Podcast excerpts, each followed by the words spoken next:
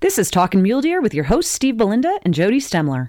Talkin' Mule Deer takes you on a journey to learn more about the Mule Deer Foundation, mule deer and black-tailed deer biology and management, tips and tactics for hunting, conservation issues, and even features some of our corporate and celebrity partners. Now, let's start talking mule deer.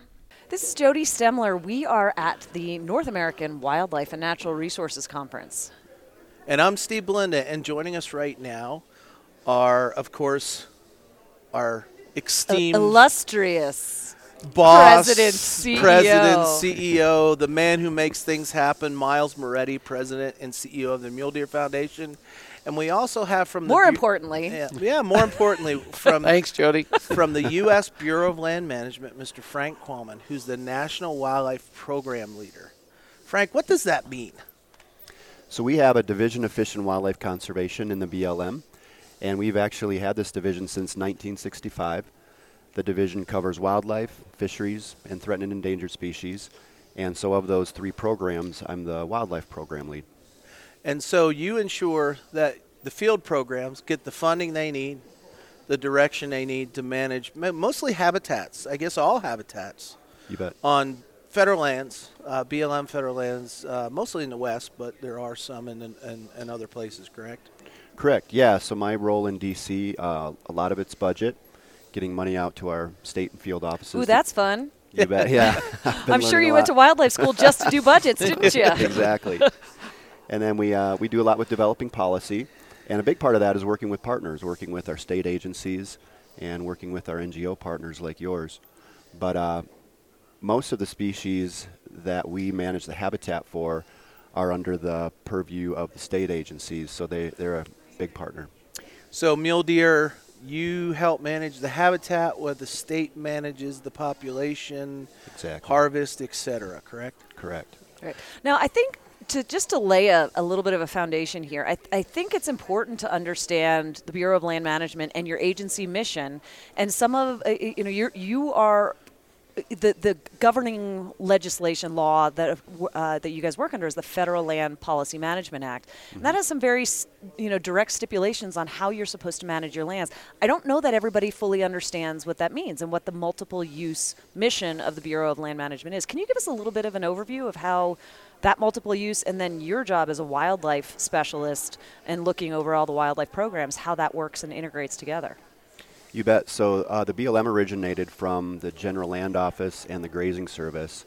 They were merged in the 1930s, uh, the 1940s, and, uh, 1946. 1946, and um, in the 1970s they introduced the act that you're talking about, and that mandated that BLM manages for multiple use and sustained yield. So with mule deer, that comes into both sides of it. Um, the multiple use side, we obviously have. A role in providing for hunting opportunities, wildlife viewing opportunities, and for on the sustained yield side, we make sure that we're maintaining the habitat for uh, these critters that reside on public lands.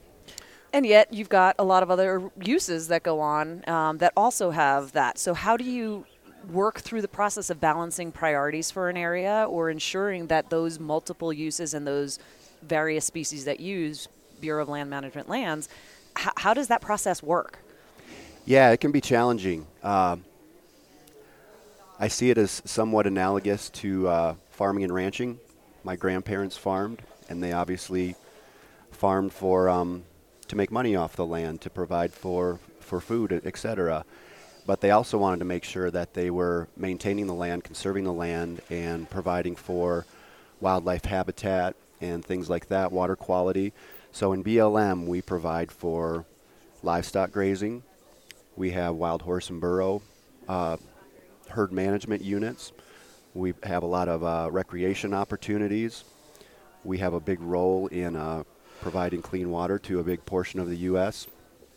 And so there's a lot of things going on on the public lands, but uh, our role within the Fish and Wildlife Conservation Division is to make sure that we're maintaining that wildlife habitat. And you do that, you guys write what they call a land use plan or a resource management plan, which is good for about 20 years.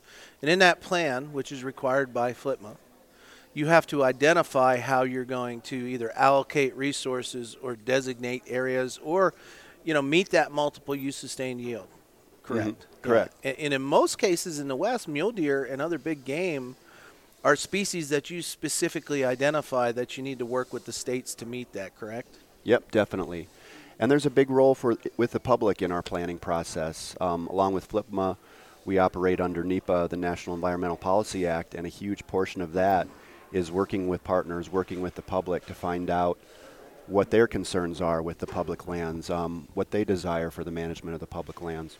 So, like winter range, the state designates it, they give you a map. You then include that into your, your land use plan so that as you fulfill your mission, you're making sure that you take care of those special resources that are identified for specific species. Exactly. Yeah. Uh, mule deer winter habitat is uh, one of the data layers that we've included going way back in our land use plans. Um, that's always been an important piece, an important component of our resource management plans.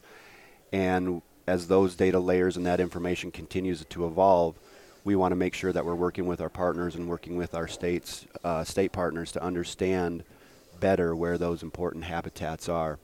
So we introduced policy this year to better incorporate those state data layers into our planning process. And one of the emerging data layers is migrations, correct? You bet. I mean, we're learning a lot from these radio collars out there, and we're beginning to see that treated like winter range and summer range, correct? It's, it's Correct. In, so, what's the challenge to that? You know, I think the challenge to that is that it, it takes quite a long time to to gather that information. You have to get quite a few collars out there. You have to track the critters over a long period of time. You have to uh, consolidate all the information and then work with the, the data modelers to figure out where these animals are moving, where the important stopover sites are, where the bottlenecks are, etc. So it's it's a work in progress, and we've provided some research dollars to state agencies and other partners for, for putting collars on these animals for helping to figure out those areas. Now, Miles, what he's referring to there is Secretary Order 3362, habitat quality improvement or enhancement on winter ranges and migration corridors. I know you're extremely involved in that. Uh, tell us how this money's playing out, how it's getting out to the field, and, and you know where it needs to be spent. Well, the Mule Deer Foundation, we've always been a habitat based organization, and BLM has been one of our best partners through the years. And, and through Secretarial Order 3362, it, sh- it shined a spotlight on winter range and those migration corridors and stopover areas. A lot of those are on BLM land, BLM, private, and forest. And so the money that we're, we're, we raise as an organization, grants we, we receive, we're focusing in these migration corridors, stopover areas, winter range, and of course, uh, you know, a huge a huge amount of that work is on BLM, and there and and we've got uh, uh, several projects across the West on BLM land that are that are working on habitat quality and rangeland restoration. But this new data helps us focus our efforts.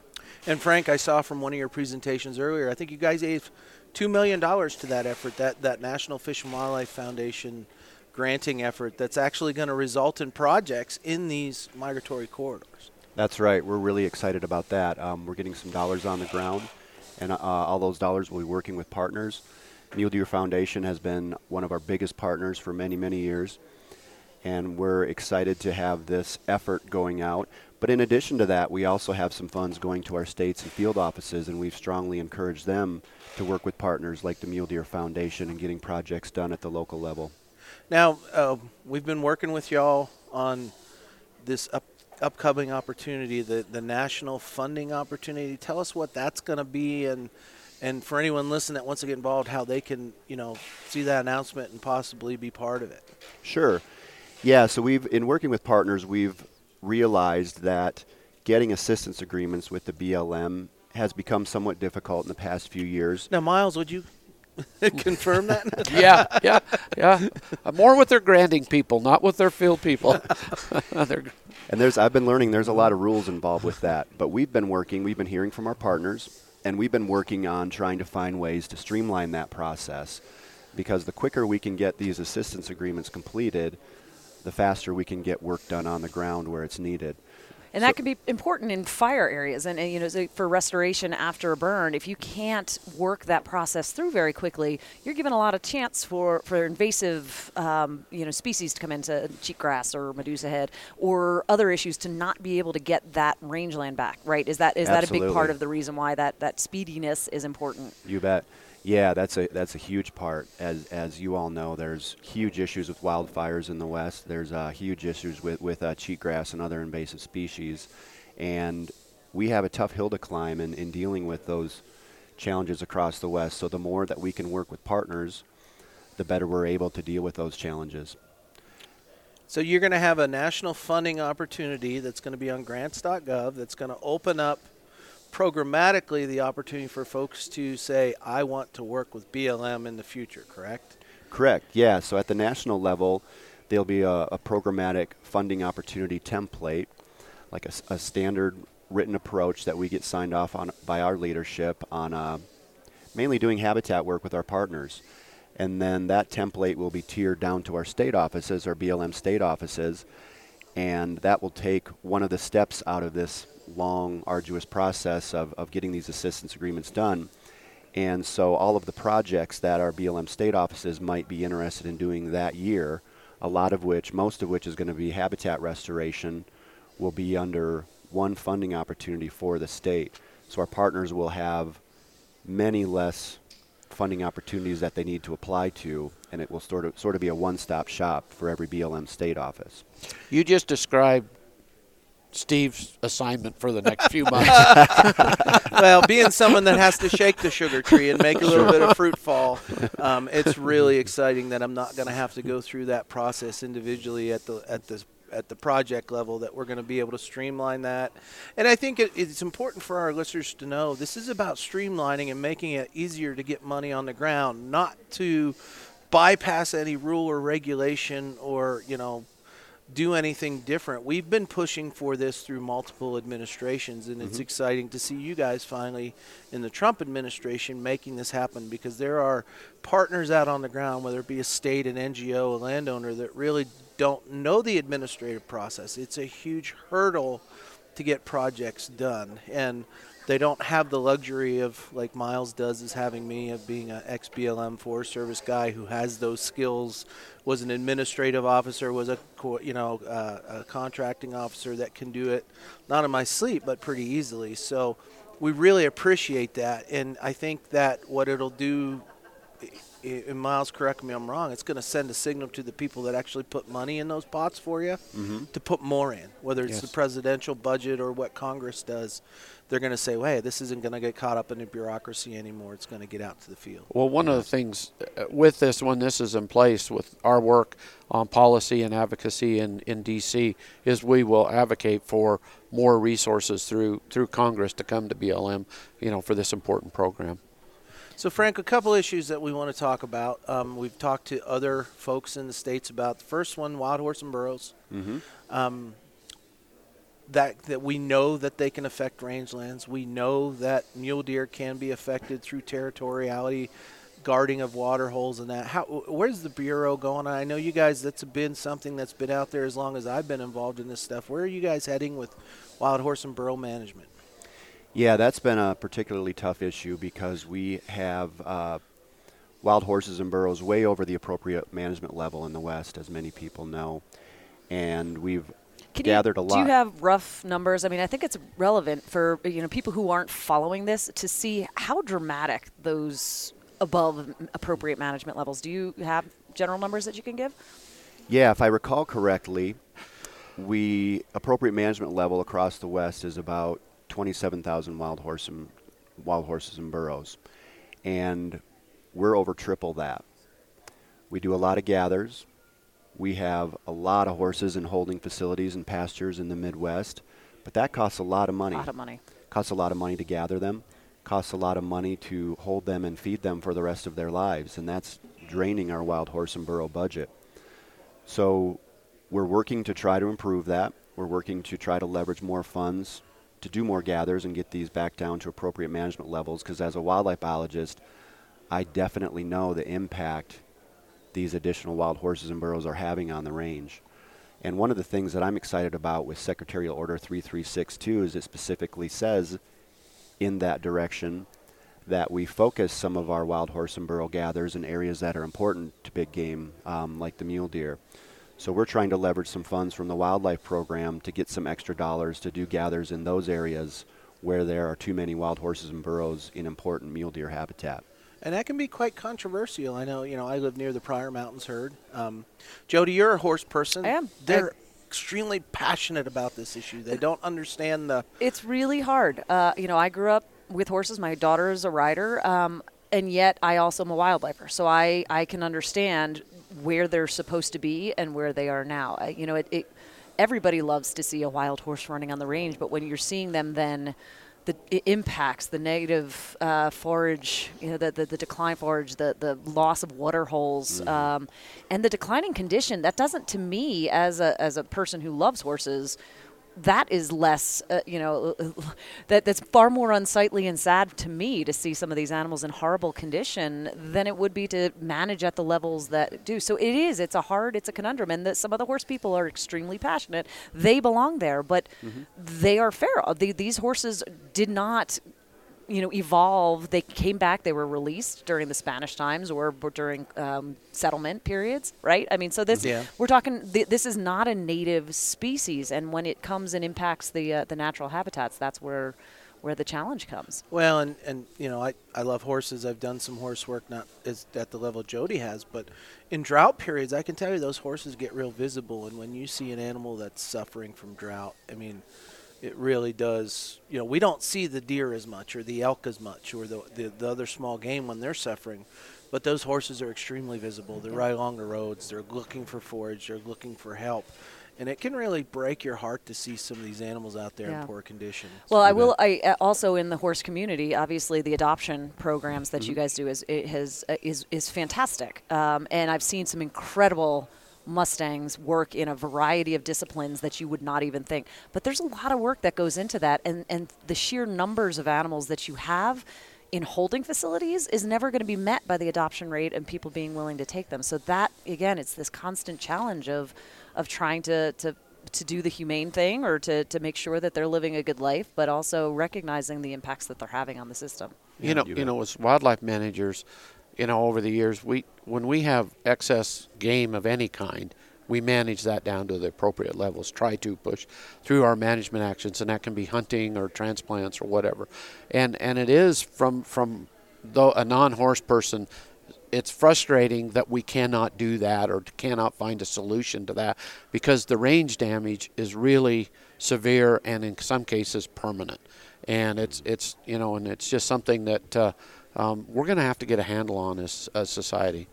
Well, we can't keep kicking the can down the No. road on this No. one. We got to make some action, and you know, Congress is going to have to step up and, and give the agencies the ability to take some appropriate actions. I mean, you guys are trying within the law, but the law has, has got some pretty tight sideboards. Well, and, and you are, uh, I mean, you are under conflicting mandates. Right. You're under Yeah. the conflicting mandate of the Wild Horse and Burro Act, which is to try to maintain the this history, this icon of the West, and yet you also have to manage your other species and the range, um, and it's.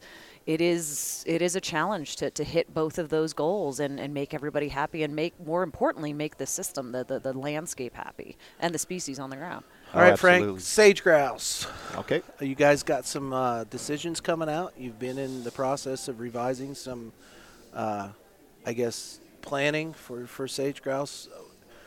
Give us the latest on, on sage grouse and the BLM.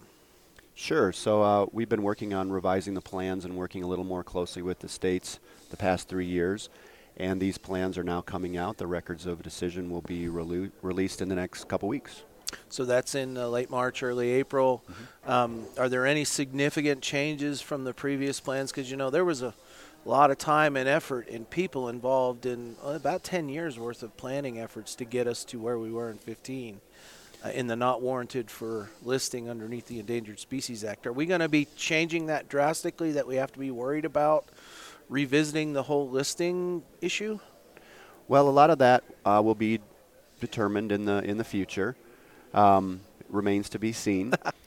there were some changes. I don't know if I'd use the word drastic changes, but uh, we worked a little more closely with the states on this effort. I was I was more involved with the earlier effort, and that that was a huge undertaking, working with the states, working with partners, working with the public to find out how we should be managing this sagebrush habitat across the West, which is important not only to sage grouse but to about 400 other species.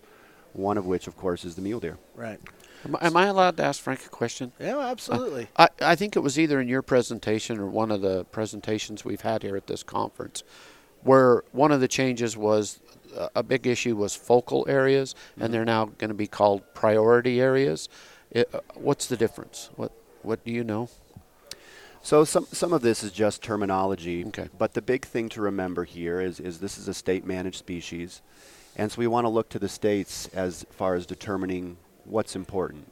You know, what's the what's the most important habitat for these species, and then what's additional important sagebrush habitat um, that we may need to be cautious, cognizant of to uh, to look to look to um, maintaining the habitat for in the future. Well, we're not trying to put you on the spot here. no. Well, we are, Frank. yeah, that's all right. uh, we have a long history working together on this, and you know it's not an easy thing to do. Sage grouse is, I think, second only to horses in the emotion that it brings out with the most current uh, events on BLM lands out there in the West, and and you know, energy's that next one. I was going to say, wait a second. Yeah. I'm sure Often, people will throw the oftentimes, energy one often- out there. oftentimes energy and sage grouse are and tied mule together. deer, and yeah, and a lot of stuff, And obviously. so I've said for 20 years, you want to know where the best energy development is? Go to where you have your highest density of, of grouse and chickens, because that just happen or your winter range, because that just happens to be a quirk of fate. I don't know. Maybe it's God playing a trick on us as wildlife managers, but it's but it really comes back to that how hard it is to managing conflicting priorities as a use, as a federal land manager. sustained yield. Oh, absolutely. It's a big challenge. Um, but it's a challenge that I like. I see we have a lot of opportunities.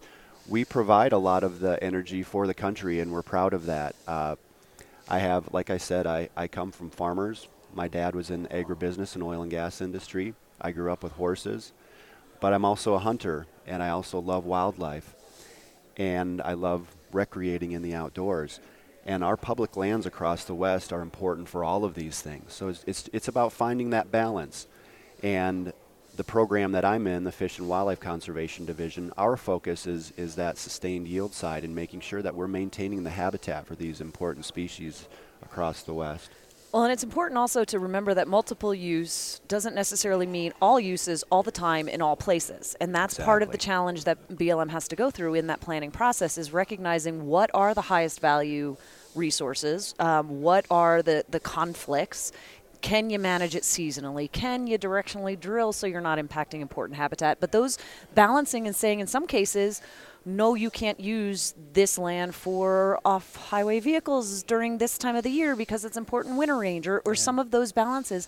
It, it isn't, it, there, there's, I used to work on a lot of access issues with Congressional Sportsmen's Foundation, and it's not the my, my phrase used to be it's not all access to all places. It's the right access to the right places, and trying to balance that is is a challenge, but it's it is a goal that we all need to recognize and work behind and help find that balance.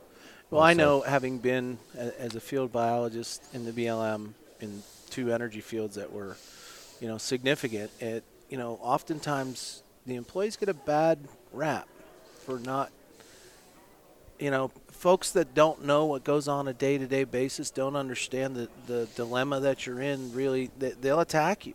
Mm-hmm. You know, I used to say my job is wildlife. It's not energy development. It's not grazing. My job is to ensure wildlife. Mm-hmm. We have other specialists, and we try to work together the best we can. There are powers to be in this country that tell us what priorities are, changes through time, through administration, through the needs of the country, and it really falls back on do we have professionals at the local level that are doing their job? And in this case, it's being a biologist taking care of the habitat. And you know, I would say to those of you out there that, that have criticized your local biologist or your, you know, whether it be BLM, Forest Service, Fish and Wildlife Service, or Game and Fish, try to understand the position they're in be, before you criticize I, them. I'm, Oh, I'm yeah. having this vision in Colorado. We have this ad campaign, the Hu- Hug a Hunter, Hug, hug an an- Angler for their thing, and I'm thinking we should we should do a Hug a Biologist fist, campaign. fist, fist bump of Fist bump a bio- Well, no, because that could lead to fist bump to face. yeah, we have some amazing field biologists out there. And Not a ton. We have about 200 wildlife biologists out there. It's usually only about one per field office. And when you look about when you look at how many biologists we have with the extent of public lands that we manage, it's about one wildlife biologist per million acres. That's about the size of Glacier National Park. So they have a tough job, but their job's made easier by, by working with partners by like you, by working with uh, state agency field biologists. You, know, I, here in Northwest Colorado, we're here in Denver. Our we've got great projects with uh, BLM that's got their fire people, their wildlife biologists, Colorado Parks and Wildlife are you know. Um, and then our, our, our people are working on the ground, and they're doing some amazing projects. And so, um, you know, probably what we we don't get that out to the public as much as we should. We try to put signs on it. We try to send you know articles in our magazine and things, but but we really need as an organization to get a, do a better job of getting that word out of how we're all working together. Well, and I'm just going to give a shout out to the folks in Idaho that we've been working with out of the Twin Yeah. Falls and Shoshone Field office. Uh, we've been planting sagebrush out there. This year, when we finish our planting in uh, October, we'll have planted a half a million plants in a three-year period, and it couldn't have been done without the the funding and the management coordination that your staff out there gave us. And for for those that are out there listening that are part of the project, thank you. We want to do more stuff like that, and you are way undervalued and underappreciated by a lot of folks out there. But the restoration of those rangelands is happening because of their individual efforts. Oh well, thank you, and, and I would like to personally thank your members. Uh, it's these folks on the ground that are helping make things happen and getting that habitat where it needs to be out in the west. Well, thank you, Frank, for taking the time to spend a little bit. I mean, it's a busy conference, and, and you've got had a lot going on and presentations going on. So taking a half an hour to spend with us was is greatly appreciated. And thanks for all that you do, and continue to let us know how we can help you at the Mule Deer Foundation and how our members can get involved. Great, thank you, and thanks for having me. Yeah, Miles, as always, thank you for giving us the opportunity to do this, and thank you for talking mule deer. Thanks for talking mule deer with Steve Belinda and Jody Stemler. The Mule Deer Foundation is the only conservation group in North America dedicated to restoring, improving, and protecting mule deer and black-tailed deer and their habitat. MDF is a strong voice for hunters in access, wildlife management, and conservation policy issues. To find out more, visit www.muledeer.org and stay tuned for the next episode of Talkin' Mule Deer.